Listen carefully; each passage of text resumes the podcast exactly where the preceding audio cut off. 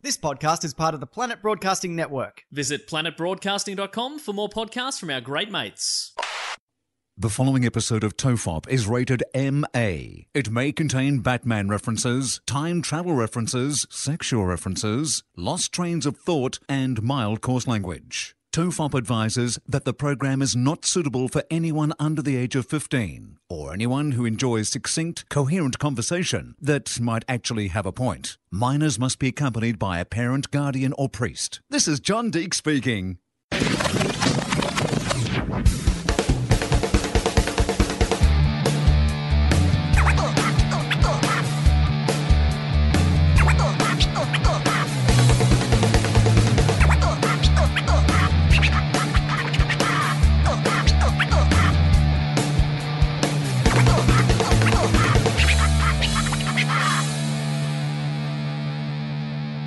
Everyone relax. This is Tofop. I'm Charlie Clausen. And I'm Wil Anderson, and never has anyone looked less relaxed than you looked as you actually just did that intro. What just happened? Did you have a stroke as you were about to do the intro? Something is happened to my ear holes. Like my right ear hole has suddenly gotten bigger than my left. It's never happened before, but about six months ago, I put the, I cannot keep an earbud in my right ear hole, no matter what size bud, no matter what brand of bud.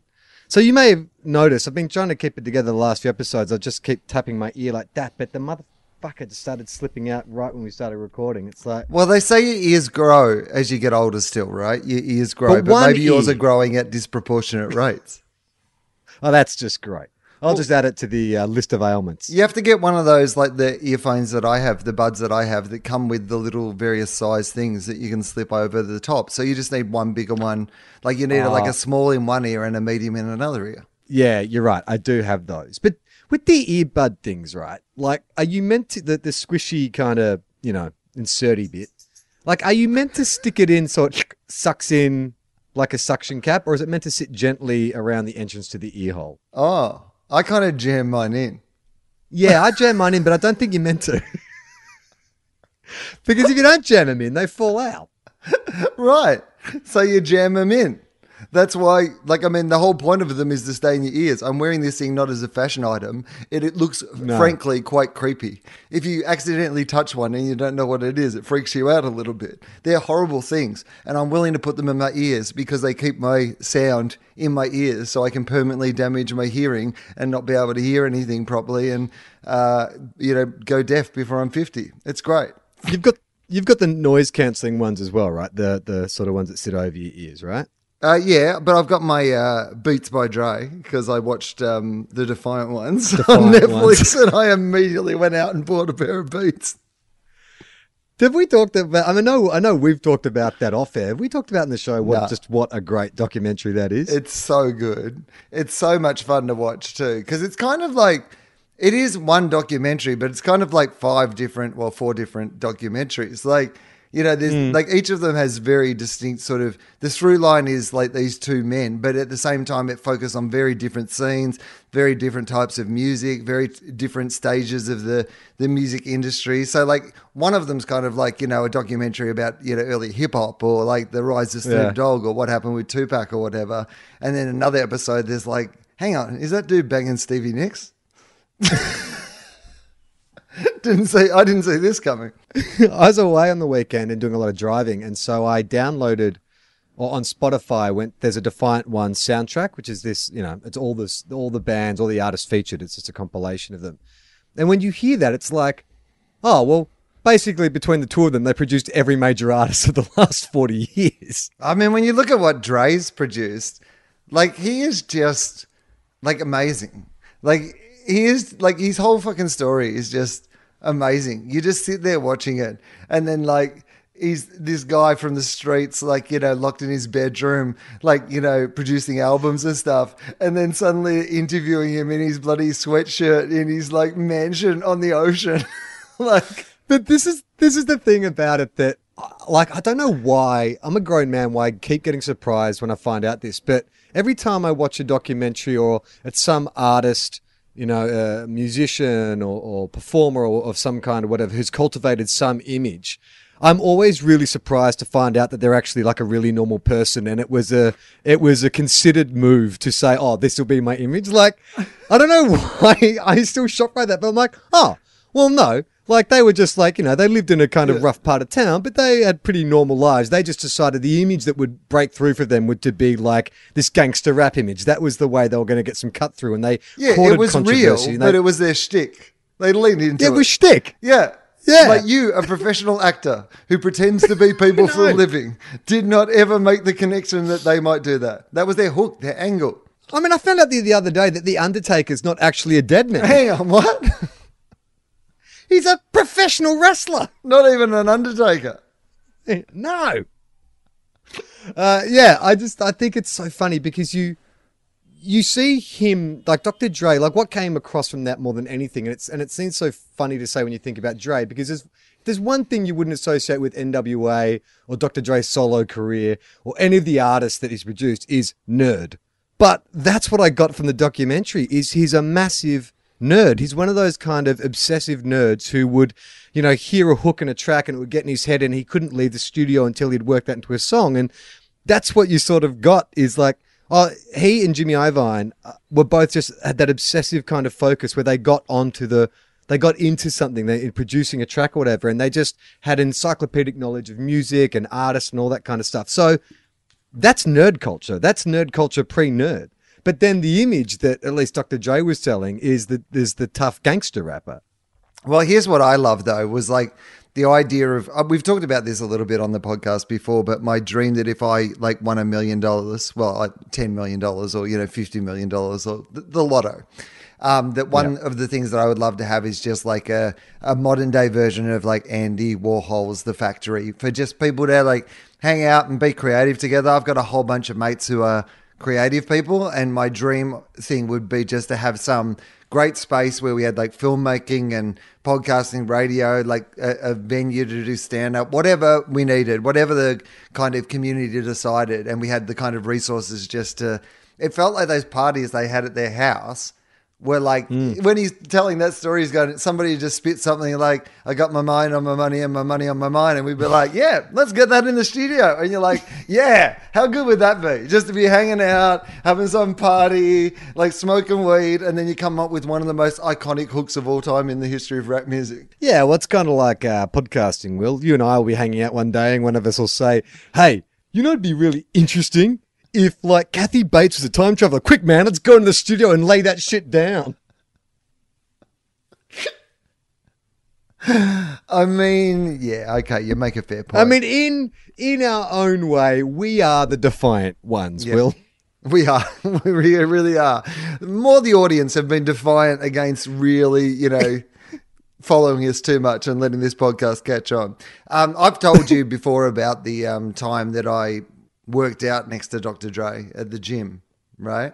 I think so. Remind me. Yeah, so it was when I was living in West Hollywood and I was going to this like it was when I was before my hips got completely fucked.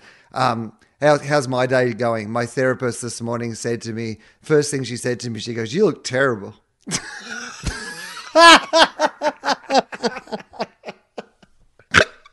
First I mean, thing. I don't normally say this, but you should probably kill yourself. she was like, "You look," and like she's a frail older lady, and she's like, "You just look terrible." It was. Uh, I was like, "Wow, you've really come out on the front foot." That first one's whizzed by my nose at 180, but um, so uh, sorry, what was I saying? Um, uh, before that, you're working out with Dr. Dre. oh, so yeah, back in the day when I used to be able to go to the gym and work out and stuff. Yeah. um, I was at the king like, of the king of hip hop meets the king of bad hips. hip can't hop, and so. Fucking earpiece fell out. Did you see that? Out my big right ear hole. Because of your massive, massive ear hole. the defiant ones.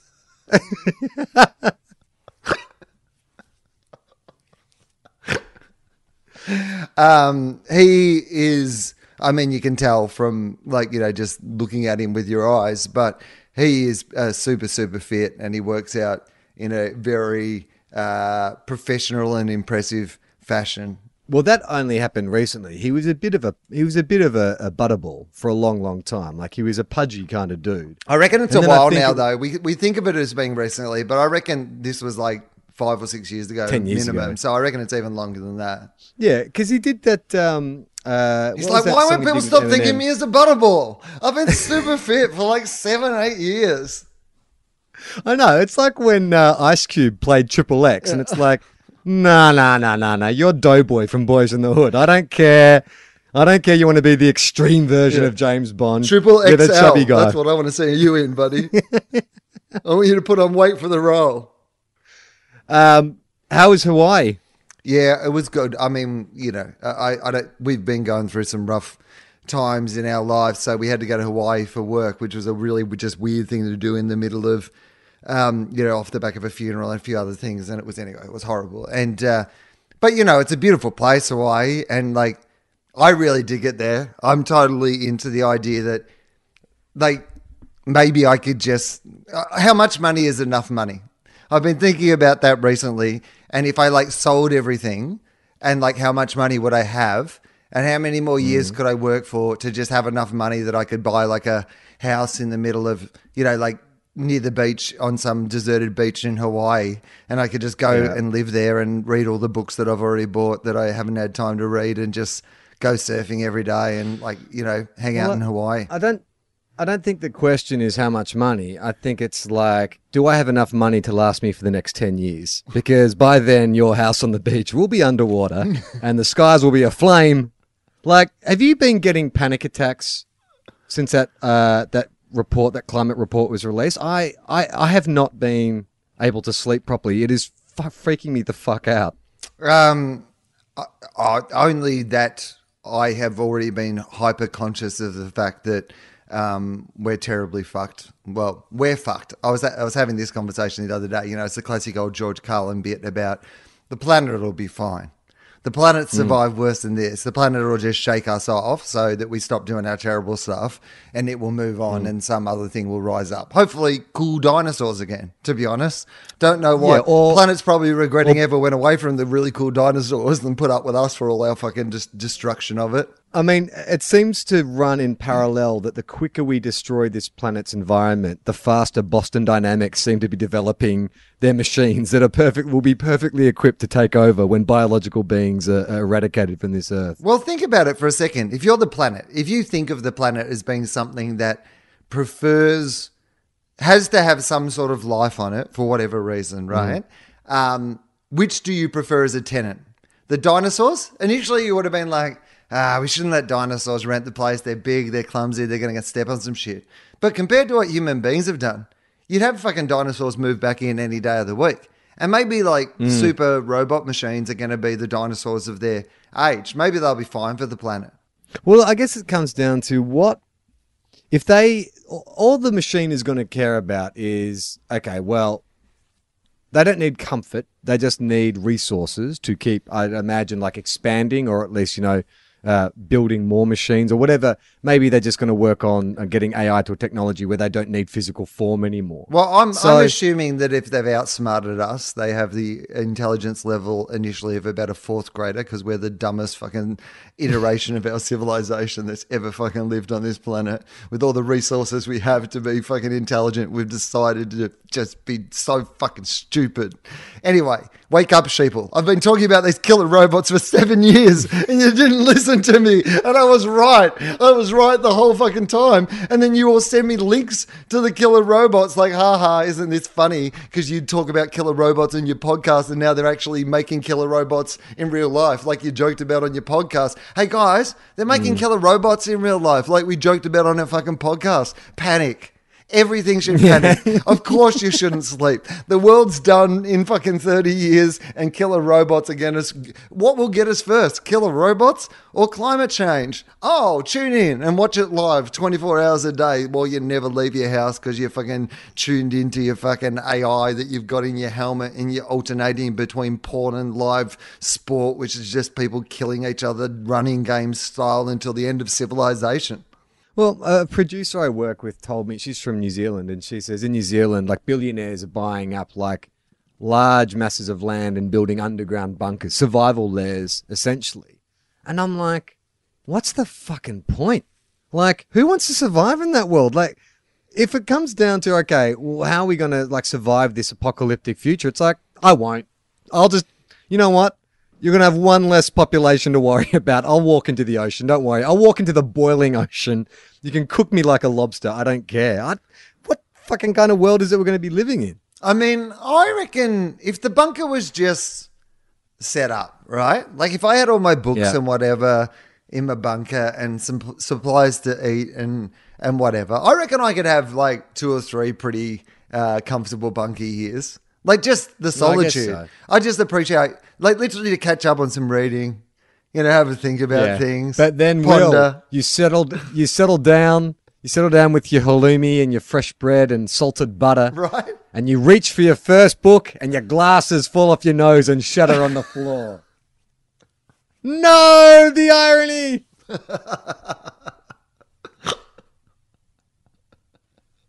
All right, what would you do if you got, had the bunker, but it was like the Big Brother house? There was no reading or writing material, no way to express express yourself creatively, no instruments, nothing. It was just it was just a structure that you existed in, like a cell, essentially. Oh, no, a cell that you had complete freedom of movement in. No way. I'm done. No.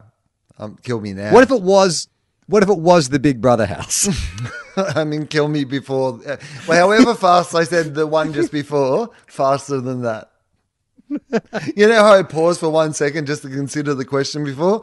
Take out that pause Yeah. for the second one. yeah, I just don't. I don't.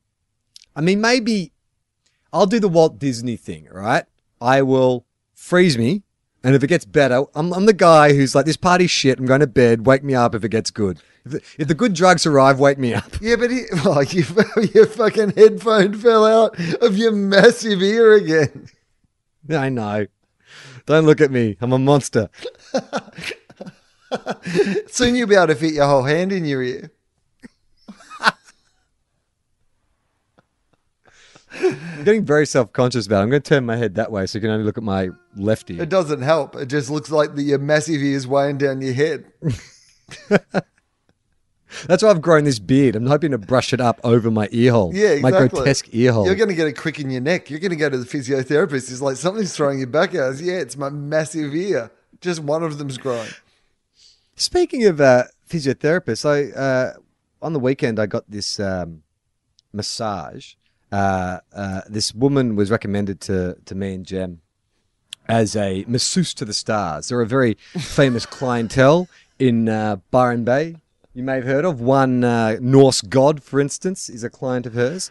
And so it was a very pricey massage, and I was like, I don't know, man. Like I'm, all, I'm one of those guys. Who's like, what's the difference? Like once you pay over a certain amount, if you pay more than that, like, is it really going to be that much better? Can I ask you a And question mas- firstly before we go into this? Is Yeah. being a masseuse to the stars, is that a self appointed thing? Or do you just start out as a regular masseuse? You start to massage a couple of stars and then eventually you specialize in massaging stars? Like, does she only massage stars? I I had this exact conversation because I said to Jem, like, I how, how is this person a masseuse? Like, how did she get to this level? Like, why is this better than just going to someone down the street? And I believe that is she. It's the equivalent of being a personal trainer to the stars or a chef to the stars. Like, she's just in an echelon where she has certain big name clients who recommend her to other big name clients.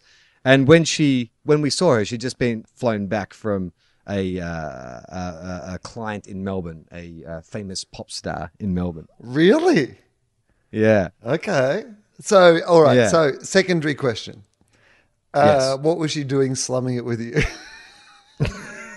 Hey, well, we paid for it. That was my reservation. I was like, because I'd been complaining about my back and my hips, and Jem was like, well, because I will go get like a massage and I'll pay like my cheap Thai massage thing, whatever, and it never, it's not remedial enough. They don't do anything. It's just, it feels nice for about half an hour, but it's not. So Jem said, I'm sick of hearing you complaining. We're going to get you like a proper massage. Um, and I've got to say, like, it was just an hour, and the whole time I'm like, oh my god, this is such a what a jip, what a ripoff! Like, it's not doing anything because you know, like when you get a massage, like I'm, I like the, I like a firm pressure. I want to sort of be in a bit of pain. I want it to be like a, an interrogation, uh, like a, a black box interrogation. Um, but I wasn't getting any of that. I was like, oh yeah, she's sort of like I can feel that adjusting, and a lot of kind of like tug, like it's going to sound bad, tugging on things, but like she would That's the to adjust my hips. For instance, you know, she would like do a bit of work on the hip flexor, and then she'd grab your calf, and she'd sort of like give it like like she's pulling a rope, pull your leg out, and same thing with the shoulder, where she'd sort of work on the pec for a bit, and then she would move your shoulder around. But the whole thing felt very like light. It felt very minor, and I was like, "Ah, man." In my head, I'm grumbling, like you know, I'm this beautiful holiday destination, you know, getting a massage uh, from a massage to the stars, and I was in my head, I was grumbling about it. This fucking stupid fucking massage charges so much, not even that good.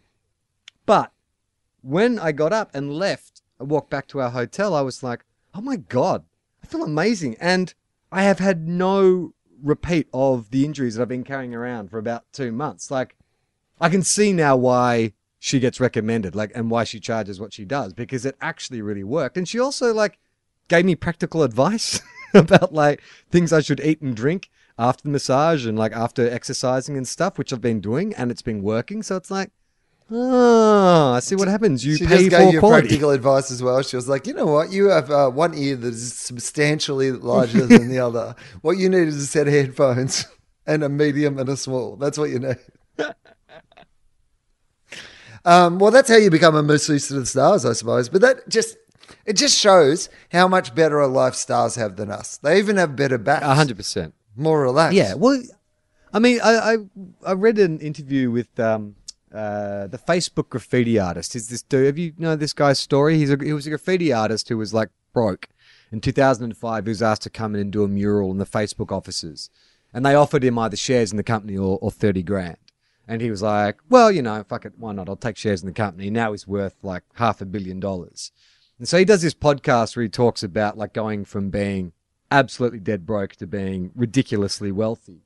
And he talks about the world that opens up for you once you're super wealthy because he said you can you can't actually relate to normal people when you get to a certain level of wealth. Like for instance, you know, he'll go out with his friends. He'll want to take his friends out for a nice dinner or whatever, but they can't chip in because everything he's ordering is like, you know, it's a $5,000 bottle of wine or, you know, he wants to take a private jet there or whatever. So it's on his dime, which he doesn't mind doing. They're his friends or whatever. But he's like, his friends can't relate to the experience of, oh, all of a sudden he wants to fly to Paris tomorrow. So he's just going to jump on a plane. So what you start doing is, he says, you start meeting other billionaires and millionaires, multi, multi millionaires and they start inviting you to things where there's other billionaires and multi multi millionaires and that's when you start sharing your brochures for super yachts and all this kind of stuff like he talks about flying into to Vegas because he's a high roller now like he just he gets a completely different impression of Vegas because that town is all about extracting money from people who have too, too much money so he says you know he'll be picked up at the airport you know private uh, you know however many private cars he wants taken to his penthouse suite there'll be every uh, illegal uh, request is serviced, waiting for him in his hotel room. There'll be hookers waiting for him. There'll be whatever he wants, just ready to go. And he says he doesn't even really need to leave his suite. He can bet from his suite and just indulge in all the things he wants to do in his suite. It's just a completely different set of rules. I mean, realistically, you don't even have to be in Vegas to do that. They could just No. set that up in a hotel room somewhere. And you could just say you're in Vegas. They could blindfold you at your house, stump, put you in an Uber, and then just you wake up and you're in Vegas. I mean, the one thing that does make me feel better with this climate change is that we're all going to die. Even billionaires, sure, maybe your bunker's going to protect you for a tiny bit longer, but in the end, we're all going to die. Yeah, but the rich people are going to survive longer still. Longer. They're gonna and they're gonna have a hope. They're all trying to get off the planet. They're trying to find somewhere new to live or whatever, like whatever it is. Fucking rich people. I mean, I'm not. I know I'm not the first person to point this out, but don't you think it's hilarious that, you know, the story of Superman is predicated on the idea that you know uh, uh, Jor El, uh, is it Jor El his dad? Keller, yeah, Jor El was his father. Try was a scientist who tried to tell the the politicians of Krypton that the planet was dying and they need to get the fuck out of there. And they were they laughed at him. Ah, take your bullshit science and fuck off. And you read that comic book and you're like, oh, those idiots. That could never happen on Earth. And that's exactly we're ignoring Jor El. Charlie, there was a lady called Sarah Connor who I'll tell you about, who warned us about some killer robots. And guess what? Read the news. We've got fucking killer robots. Yeah. That latest one, the one that can run and jump. I mean, the only application you can really see is that makes them better hunters of humans, right? Why are we making these machines? They can run and jump. Like we're not going to uh, I mean, are we going to go watch the robot Olympics? No. It's um, it's so that they can chase you upstairs. The thing that I just can't understand is like we I guess we you know there's that meme that goes around about the politics where they go, you know, if you wondered what you would do in Nazi Germany, well you're doing it now, right? But I think there's one with technology that we ignore even more, which is just the rapid advancement of technology, whether it be in our personal information gathering to the, the uh, this like inevitable rush towards artificial intelligence and fucking killer robots, is that we pass it around the internet like it's like like ah this is scary. It's funny. Or like oh the world's going to end in 2030 because of the climate. Well uh, better have a party or whatever. Like and then we just move on. Like what Yeah. how can we do anything charlie anymore? How can we we should all just stop whatever we're doing including listening to But this what- podcast walk into the street and start doing something about all of this What, but what I love about it is not only are we rapidly developing this technology over which we really have no idea how you know it might backfire on us, but you simultaneously mean our as we develop podcasting that- equipment Yeah. Simultaneously, as we develop that technology, we're also putting in place measures to demean and exploit that technology through things like sex work or, you know, just basic shit labor. It's like we we are giving them reason to want to rise up against us. It's not like we're creating equals. We're creating a slave race of super powerful, intelligent beings. Yeah, for a small window, for a bit. Yeah. for a very small bit until the robot uprising that murders us all. Well within our lifetime. I always thought when I was catastrophizing these things that I would be much older. I always felt like, you know, by the time the robot war came, I'd be too old to do anything about it. But I'm like, I'm, I mean, at least they'll be efficient killers. Like, they won't need to torture us. What's you know what I mean? They'll know where. They'll, they'll, they know where our vital, they'll be efficient killers. Like they'll know where our vital organs Yeah, are. I'm the upside. You know, it'll it'll be over quick, Glass half full. That's what you always are. Uh, un- unless they just get so disgusted by our depravity and the way we sold them into sex slavery and made them do all the horrible jobs. Why like, you wouldn't know they be disgusted by our depravity?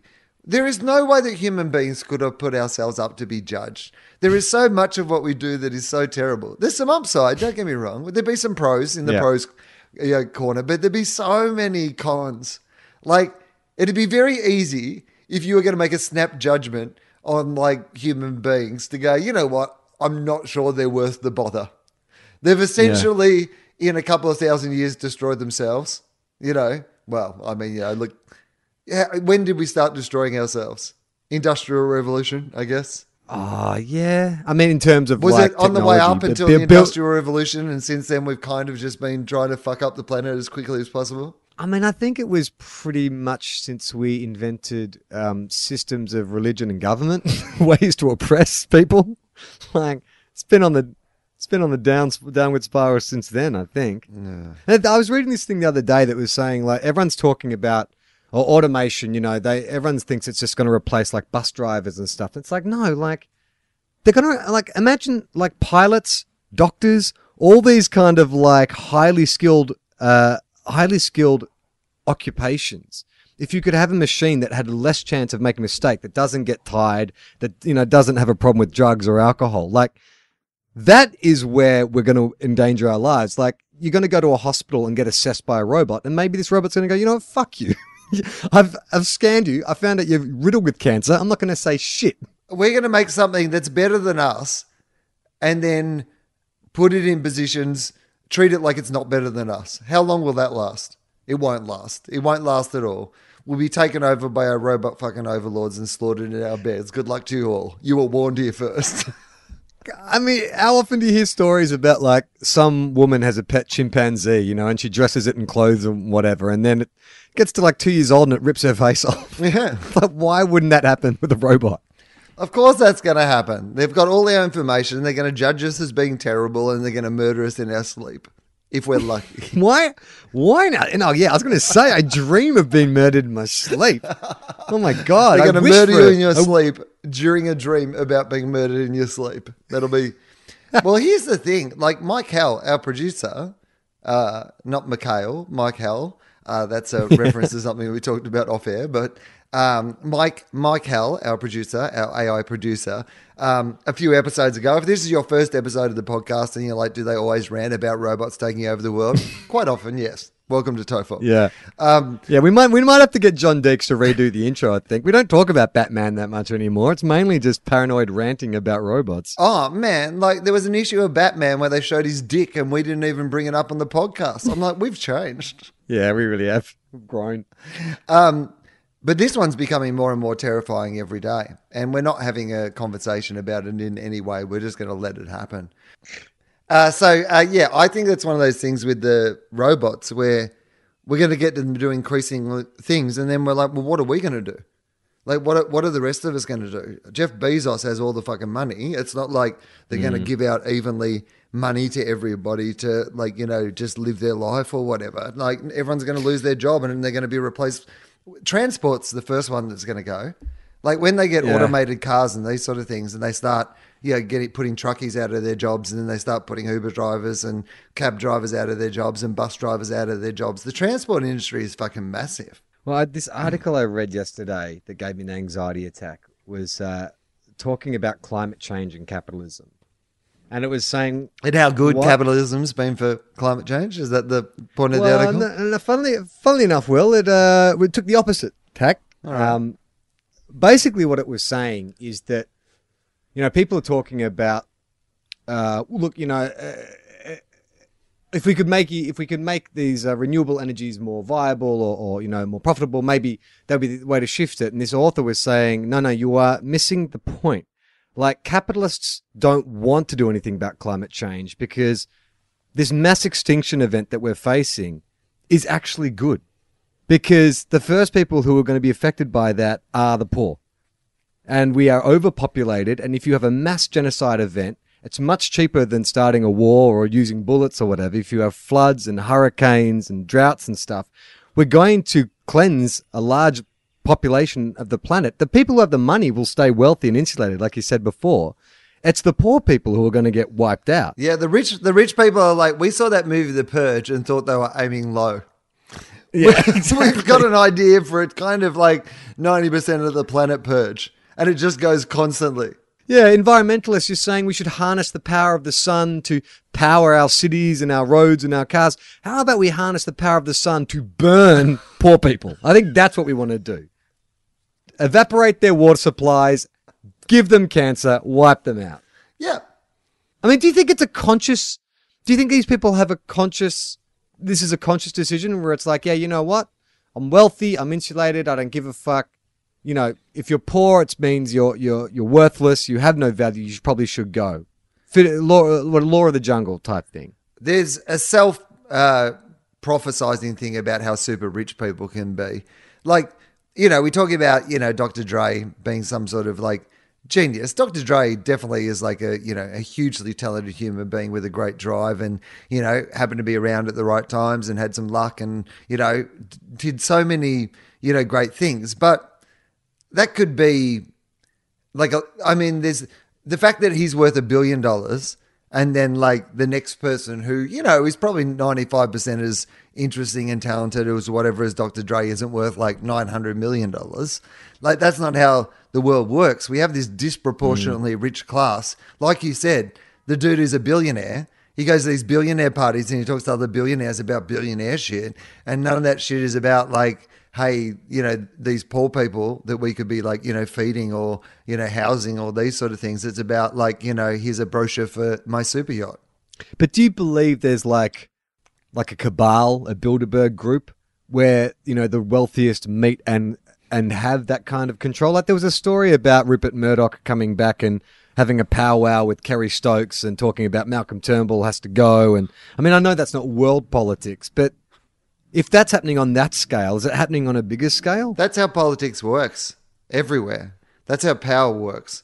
Rich, powerful people who know other powerful people make secret deals that either help or screw over uh, little people who will never understand why that deal was made. And they're made in handshakes behind the scenes, and someone knows someone who or, or owes someone, and that's how the world fucking works. And rich people all look after each other, and they don't let each other fail because you know if, if one goes down, the rest can go down, and that's you know how all those Ponzi schemes and all those sort of things, offshore Panama accounts, and all these things exist because it's in the interests of most of those. Like my bank called me today. I have a personal banker. Uh, you know, Mm. um, you get to a certain thing and they give you like a personal banker, and she calls. What me- does that mean? Well, it just means that like so, if I need something done rather than going on my net bank or whatever, I could just like ring my personal banker and they could give me financial advice and stuff. But I don't know if you've read the papers or watched the news in the last year, Charlie. Uh, The- some of those but the banks bankers' are- advice has not been, uh, in retrospect, the best advice that they could offer. So it's been this really passive aggressive like thing where this poor woman's obviously trying to like they're trying to reach out to you know people and offer some more personal service and yeah get some goodwill back. But I don't trust those motherfuckers. And this woman's real mm. nice, but like I don't trust. I don't want to go to the bank and go to your fancy restaurant and you can tell me what I can invest shit in or whatever. No, fuck off. You've proven yourself Well, maybe unworthy of me. Maybe you, you know, like she's just there. She's just doing a job. So maybe you utilize her. Like you, she needs to get paid a wage. She needs a job. So maybe you utilize her, but you just don't get financial advice. Maybe you should ask her like what movie you should see on the weekend. Did you see the second series of Westworld? What did you think? Confusing? I mean, it'd be great if uh, maybe just every time she calls, I make some small chat about something else and just see if I can be like, oh, you know, I've been really busy because I've been uh, binging some TV series. Um, have you have you got anything you can recommend? And at least I'll get Yeah. that out of every transaction. I mean, it should be it'd be like this podcast essentially. Next time you get her on, ask her a position on killer robots. Uh, so I mentioned a couple of weeks ago the the television show Ozark, and then I've updated Yep. you. I'm now done. I've finished Ozark. Okay. I'm up to date. Great. Had never seen it. It's it. a science fiction show, It right? turns out it's not. turns out it's not a science fiction show in any way at all. It's a really good show though. It's kind of like uh, Breaking Bad. It's it's not as good as Breaking Bad, but it's like definitely in that sort of vibe. If you like Breaking Bad, you'd probably like Ozark. Not a science I need a TV. show. I need a, I need a TV show. I just uh, updated my TV. I got a, a new TV last week because the last one I had was ten years old, and I really noticed how old it was when I watched a show like Game of Thrones because Game of Thrones I shoot a lot of stuff at night, and if it was a nighttime scene by firelight, I couldn't see anything. Like I had no idea what was going on, who was in the scene. I'd occasionally glimpse like the side of someone's face or whatever, but my screen was so old and milky. It was so pixelated. It was like the screen was made. The, the pictures were made out of Lego. I mean, it's a hard enough show to follow sometimes at the best of times. Let alone the fact that you had entire episodes where you only saw about three quarters of it. I actually uh, today because I, uh, I we updated our entire home entertainment system, so we had this old TV and this old well. this old sound system to get rid of, and I was just going to give it away. I'm like, stars, new home entertainment system. I'm smelling some Well- coming to the Clausen household. it's not all wine and roses, Wil. I had to make a little money back, so I uh, I put the sound system on Gumtree because I've never used Gumtree before, and I'm like, well, you know what? I've heard a lot about Gumtree. I'm going to give this a shot, and so I put it on for like a nominal. I think you know, like 150 bucks for this entire, like the speakers, the amplifier, you know, blah blah blah, the whole system for 150 bucks, and um, my email was blowing up. Like there was people like haggling. I'd never, I'd never felt so popular before. Like people getting in touch and you know, like trying to undercut other people and stuff. And in the end, I, I just gave it to the first guy who sort of got in contact with me. Um, and he turned up, and in my head, I was like, like two, three days ago, I was just gonna give this away. And then this guy turns up, and he starts haggling, and I start getting into the haggle, and I'm like what the fuck am I doing? like this has no value to me. I don't really care. But because he sort of wanted to engage in the haggle, I felt like I, I kind of was offended, even though like that is the nature of Gumtree. Like it's a it's a price negotiable website, and so we got into this haggle. And then in the end, I was like, and it's so appropriate for Tofop and, and the way I, I approached this show and our approach to finances. I just undercut the guy's own proposed price by 20 bucks. What? because he was asking about like, the DVD player and he's like, and it all works. And, and, and to be honest, I don't know. Like, I haven't used the DVD player in a long, long time. And I was like, you know what, mate? I don't know if it works. I'm going to knock off another 20 bucks. I just want you to take it. I mean, I didn't say in those words. please grab the stuff, leave my home, so neither you or the stuff are in my home. How much will that cost me? I'll give you twenty bucks. Yeah, that's what it was. I essentially paid him 20 bucks to take this thing out of my house. But it was one of those things where I could, he'd obviously come in with a, a set strategy of how the negotiation was going to go. Like it had been listed at this price. He was going to come in a bit lower. I was going to come back, which I did. But then I undercut his next price by 20 bucks. And I think he didn't know what the, there was, you know what it was? There was a pause where it's like, what's the catch? Is this haunted? Is this a haunted stereo? Uh, yeah, your price was too low. Like he was just like, nah, nah. There's got to none of it works. Turn it on. Turn it on now. Prove it. Prove it. Well, it's time for everyone reads facts. Uh oh. and then Michael plays the uh, intro song, which I'm I'm told is wonderful. Haven't heard it, but I, I, I imagine it's it's fantastic. So can I admit something to you? Each week What? when you've been doing that bit about the intro song, I just didn't really Yeah. know if there was one or not. I didn't know if that was Yeah. like a funny bit that you were doing, like you know, Yeah. And the way you kept saying, which I assume there is one or whatever, was like a running joke, or if there actually Mm. is one. So just to clarify, although everybody else listening to the episode already knows, there is one, is there? I don't know. I assume there is. I asked Michael to. Michael, is there a is there a theme song for this? I mean, I, I assume we said it on air. Oh, there is. Yes, there is. There's a theme song. I just didn't know. I liked the bit either way, but I just didn't know. Now I'm glad to see that's cleared up. I'm sure it'll be top of the charts. uh, it is exactly what I said it would be. What did what did he say it was going to be? Do you know what? Do we, can you remember what we said? Charlie. Do you think we would have done this podcast for all these years if we could remember what we'd already said? We would have been Now, done years I- ago. I think the party's over. Right, uh, there's only one fax this week. Okay. Actually, I mean we had we had a bit of a gap between episodes. It's only been one fax in ten days. So, look, it's been it's it's been a real delight. I can understand if uh, people are no longer into it. Um, Hang on. Is this the theme song, Michael? Oh, has he uploaded it? Okay. Oh, Play it. yeah, that's good. What is it? Hang on, let me hear it. You play it. I I will. Okay. Here we go. Ba ba ba ba ba. Ba da da da da da da. Ah, very good, Mike Cal. Now, seriously, what is the theme song for the segment? That can't be it. Are you, are you serious? That's not a theme song. That's been running for a month. Oh my god! Where is the oversight on this podcast? I asked you to put together a song, not that. That is that was meant to be a guide. Well, I apologize to our listeners. Uh, I thought Mike Hale had actually done his job and composed a theme for us. He's a musician, and that's the best he could do. Pathetic. Pathetic. I'm going to replace you with a Casio keyboard. that sounds Less like a attitude. very on-brand Tofop idea. Take the one good thing we have and replace it with outdated technology. Okay, so this is um, from, well, uh, funnily enough, it's from a bank, Wil. It's been sent from a bank. We won't name it uh, in case this person gets in trouble. I don't think it's your personal banker. You said it's a she, right?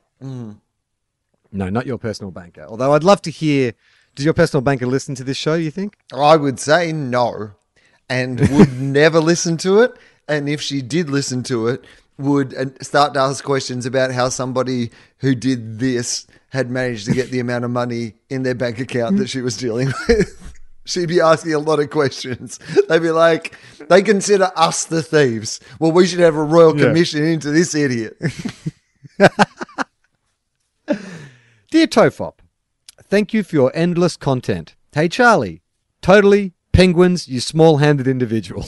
oh, Jesus. Oh, Jesus. Bit harsh. Did I say penguins correctly? I think I did.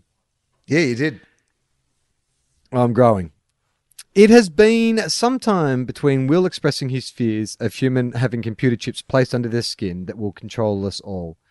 Is it true that someone has gotten to Wil and paid him off to stop spreading the true intentions of these companies? Do you want me to ask that again? No. Um, look, so firstly, you're right. The quality of the faxes has definitely dropped off. Um, no, I'm kidding. Not the quality, quality and quantity. Yeah, exactly. Both. Um, all of the above. No, no, it's a legitimate question. Well, it ties into the conversation we've already been having, which is this idea Yeah. that, I mean, I think that people have already had chips inserted into their bodies already. Uh, there's always like a story every now and again about somebody who's you know inserted their bank details into their arm in a chip and whatever. People want to do it, and we're going to see Yeah. machines and human beings combine more and more. Whether it's replacement parts, but then eventually it's going to be the augmentation. I think that's going to be the stage that comes next. I think the rich people are going to use this technology to kind of, you know, augment themselves, you know, for lasting life or to survive, you know, the climate conditions or whatever. And so we'll become for a while part part human, part machine until the machine part just goes, this human bit is shit. Yeah. This floppy meat meat sack. Yeah. Uh, okay. Uh, continues. Do you ever sit back and think, hmm, what happened to Kony t- 2012? I sure do. I bet he's out there with his hundreds of millions of dollars from all those sweet YouTube royalties he's bound to have received. I think wasn't he last seen jacking off in the street like five days after that campaign launched? Yeah, the guy who did the launch, not Kony. Just for the oh, record. Oh, right, yeah. Just for the record, if anyone's tuning in going, where's Kony now? Didn't, didn't, he, didn't they find him masturbating in public four days later? Yeah, the campaign worked. Really nailed it. Yeah, the guy had a bit of a mental episode, I believe. And I, I don't know. I don't know what else. But yeah, um, we did not find Kony.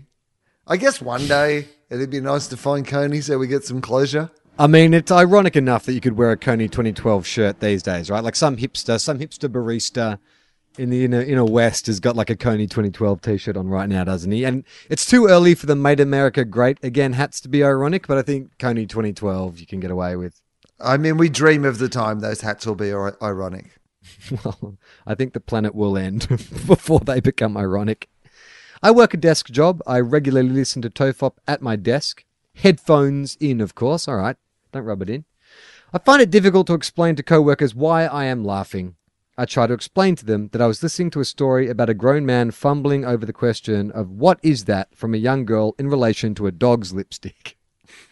Tune into last week's episode, or is it last week or two weeks before, to find out more about that. No one talks to me at work anymore. and I'm sure I'm on some list from our IT department. A massive thank you both for the continued laughs, and I can honestly say that you have changed the way I approach the world. Perhaps not through your fart jokes, but with your rounded views and more accepting ways.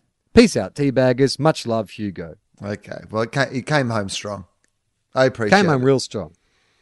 Now, if you would like to send us a fax, because we are paying 20 bucks a month for this fucking machine, Which seemed like a bargain our way early on, but it turns out the news agent so far has had the last laugh.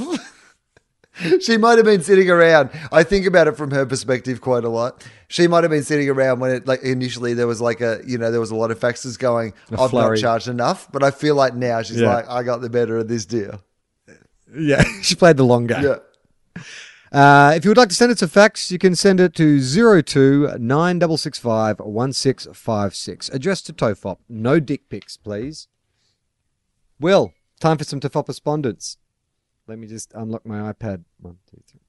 I just told you my code. The First three numbers of my code. One, two, three, four, five, six.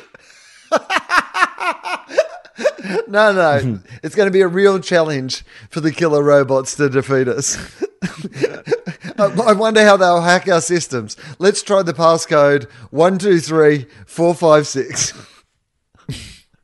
Hey Tofop, this is from Dale. Hey Tofop, uh, Ari the Tofop VR experience. Uh, if you reach out to the listener that offered to make Tofop VR experience, fuck, I didn't do that. I said I was going to. I forgot about it. I should do that.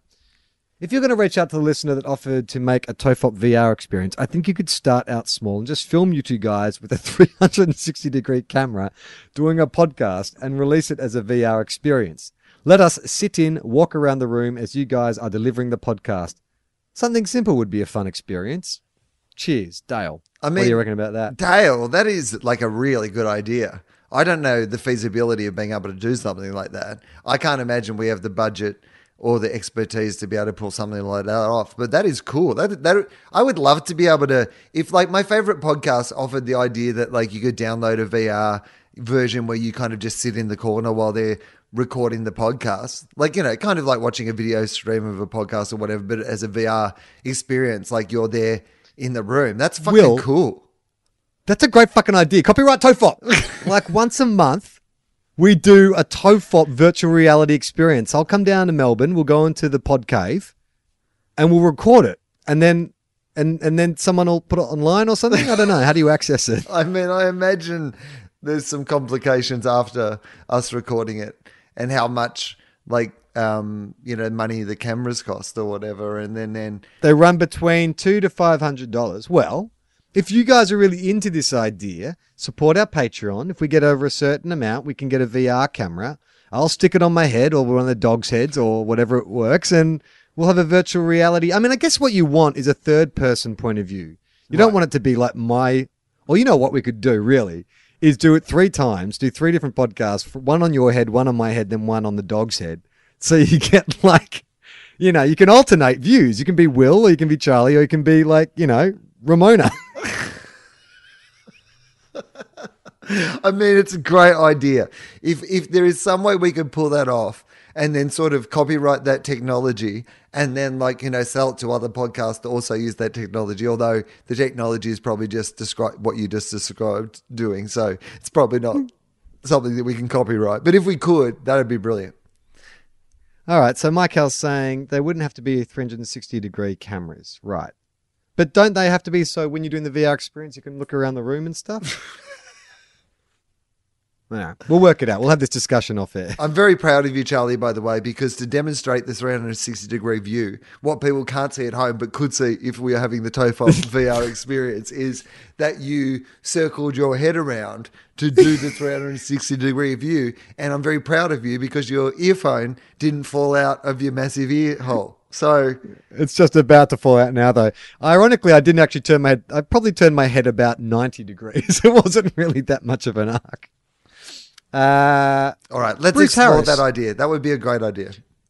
Well, Bruce Harris, also on VR chat, has got in touch and says, Hey, Tofop. Hey, chaps. I desperately want a virtual reality representation of walking into the news agency to see a fax arriving. I mean, wouldn't that just blow the news agent's mind? Like, not only have they humored this request to get like uh, faxes delivered, but then one day I'm walking with a fucking three 360 degree camera on my. It would be another fax. good, fun thing. Like if we knew someone out there who could make a game, I know that this is way too complicated, but the Tofop game, where like the tasks that you have to do and the stupid shit that we've invented over the years, as like an online sort of you know player solver game, would be funny, really funny. Yeah. Like Charlie has to go Yeah. to the news agents to check if there's any faxes. Uh, Bob Kendall writes in, Hey guys, I sent a letter in about vlogs and you read it on the show and it was awesome. I listened back to it a bunch of times. I also asked a part two if you guys like the Aquaman trailer, but I, I just assumed you got high and forgot. Did you guys like the Aquaman trailer? right. Uh, well, you know, can, there was a new one released, uh, a longer trailer released last week. Have you seen it? Um, you know what? I, I don't think I have. I might watch it right now. Yeah, go on. Oh, Well, maybe we watch it together and we do a commentary. What do you reckon? Yeah. Well, okay, Okay. sure. All right. So, hang on. Did you just go to YouTube? Hang on. I'm just seeing You if want to send me the link? Drop the link into my message window. We'll just queue it up to be about the same time. Okay. Okay, so I'm at zero seconds. Uh, me too. In front of me. Okay, on the count of three. One, two. Now, hang on. Is it on three? Oh, or- hang well, I'm at one second. Get it. Get it to one second. Is it like one, two, and then on three, push it? On three. On Okay. three. Yeah. Okay, ready? Are you at one second? Oh, no, no. Go back. Go back to zero seconds. Okay, go back. All right. It's, you going back to zero is easier than me going to one. Like that's Yeah, like brain point. surgery. Me getting it to one. You going back to zero is fucking easy. It's like you're a butcher. okay, ready? One, two, three. All right. All right. Lighthouse. There's a light globe. I actually, when it first came up, thought that I clicked on the wrong one. Okay, his parents are from different worlds. You got Jake the Muss, Jake the Muss, and Nicole Kidman. Nicole Kidman. Yeah, is she doing an Aussie accent or not? I don't know. Is she like a sh- underwater accent?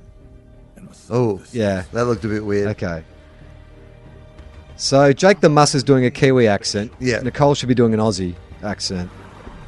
You are part of something. deep. Aquaman's lifting up a submarine. You are the He's pretty strong by the looks of things. She said he was part of something deeper, and I think that was a pun on he was deep underwater. Ah, right. Okay, now we're in the Maldives. Uh, but there's a Warner Brothers logo and a DC logo, logo in the sand. Convenient. Okay, they're in the desert now. Aquaman's fish out of water, you might say, Wil. Why are they climbing a hill in the desert? Because I think they want a bit of an Indiana Jones vibe. Okay, they definitely So got an now they're Indiana in Jones vibe. Big cave. Did you say Nick Cave? No, they're in a Yeah. big cave. Okay, now there's a big clock. They put a thing in, it won't work. Oh, Comic relief.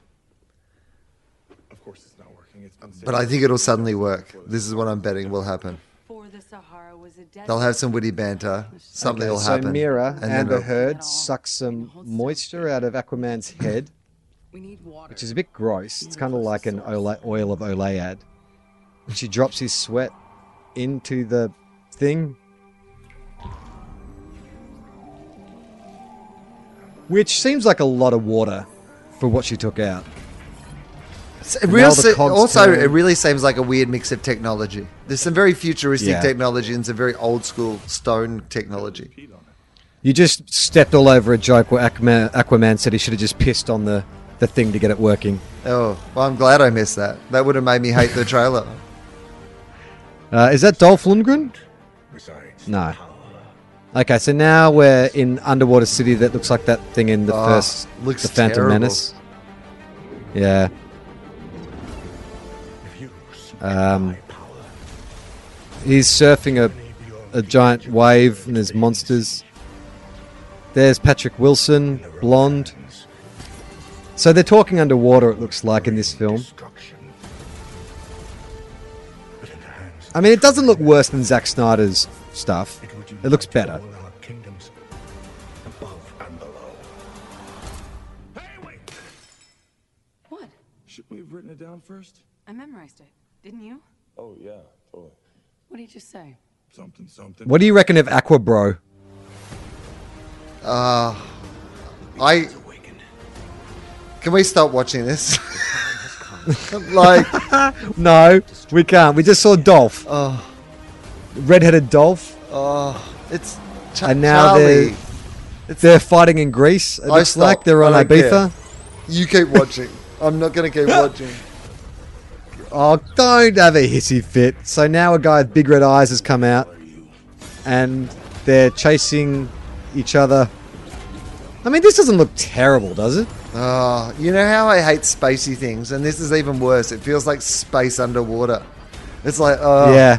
it's underwater and it's spacey. Ugh. You're watching them running across a rooftop in the real world, and you're saying you hate spacey underwater things. This is like the real world. I like the They've done real this world scene bit. just for you. I like the real world bit until it got to underworld's underwater space.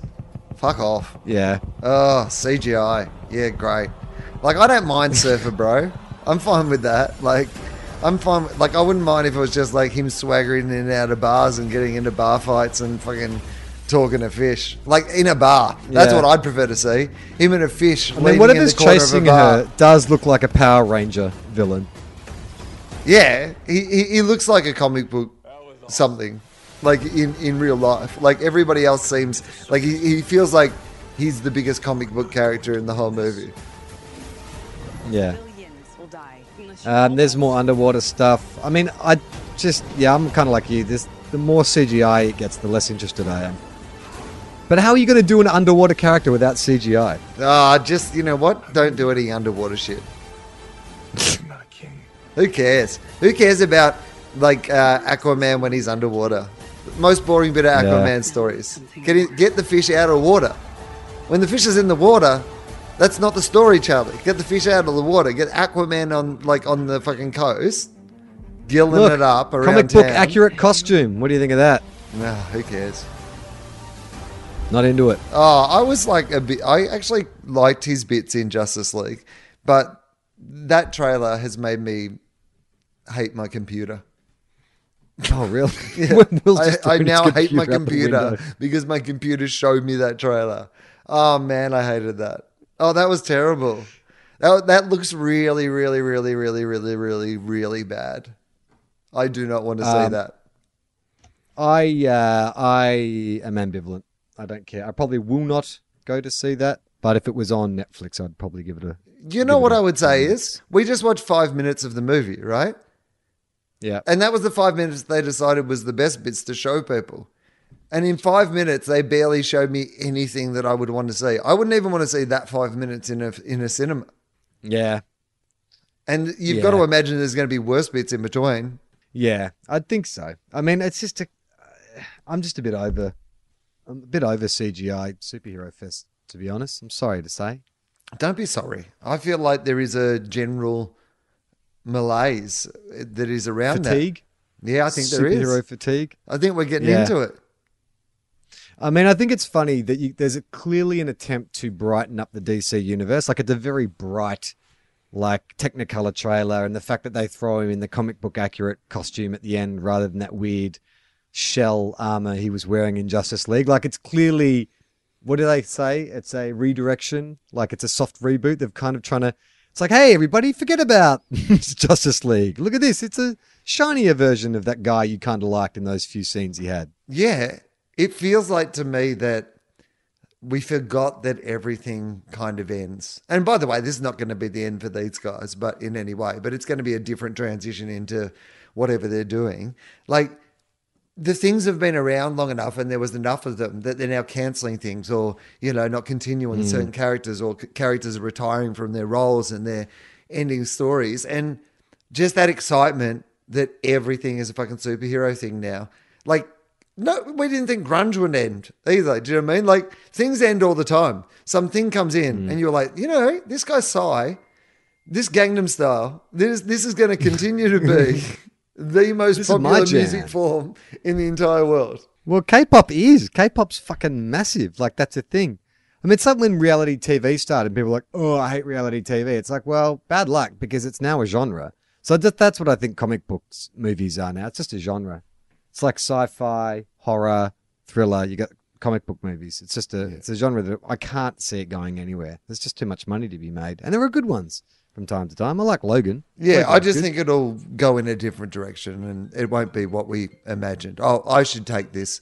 Um, Okay. uh, let's just finish Well, do you, do you want to wrap can- it up? Yeah, let's wrap it up. I'll I'll, Okay. I'll um call her back Hang up. immediately. That's fine. Okay. Is that your uh, personal banker? Yeah, it's my personal. Back. saying I, I just listened to the show. um, hey, No so, more lines of That's credit. weird. She just listened to the show, but rang us during the show. Um, anyway, uh, yes, I am on tour. Pakenham, Bendigo, uh, Cairns, Townsville, uh, my Legal show. Thanks to everyone else who came out to the Sydney Opera House. Um, I, we had such a, an amazing time. So thank you um, so much. Uh, if you want to uh, support the show, you can go to patreon.com forward slash tofop. Patreon is a site that uh, enables uh, podcasters like ourselves to employ Mike who uh, records and mixes the show for us and releases it on time and makes sure everything's updated, and James Fosdyke, who does all the amazing artwork for us. So you support us, you also support the people who work uh, with us.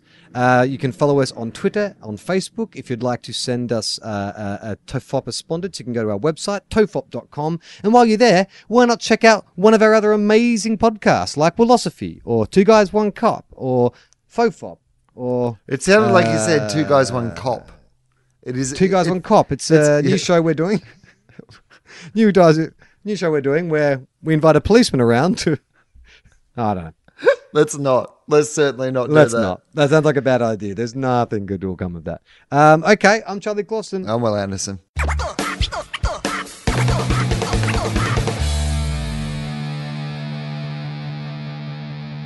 This podcast is part of the Planet Broadcasting Network. Visit planetbroadcasting.com for more podcasts from our great mates. I mean, if you want, it's, it's up to you.